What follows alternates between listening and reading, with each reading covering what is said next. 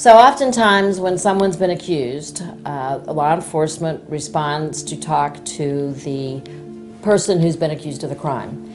They don't come over with red lights and, and drawn guns. They come up with a very friendly attitude. They just want to clear up a few things, some little allegation. They, they will tend to minimize the issue like it's no big deal. Most people who want to cooperate with the police, you know, come, well, come on in. Sure, let's talk about this.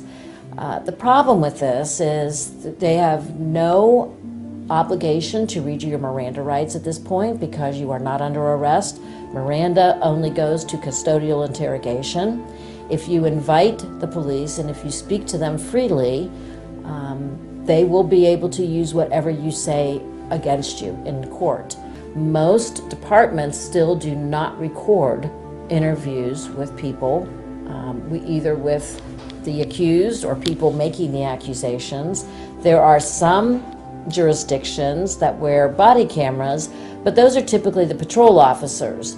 Uh, the detectives who come to speak to you often will never record these statements. So if you speak to the police, they have no obligation to tell you you have the right to not speak to them. You can be sure if you are charged that that conversation may be used against you.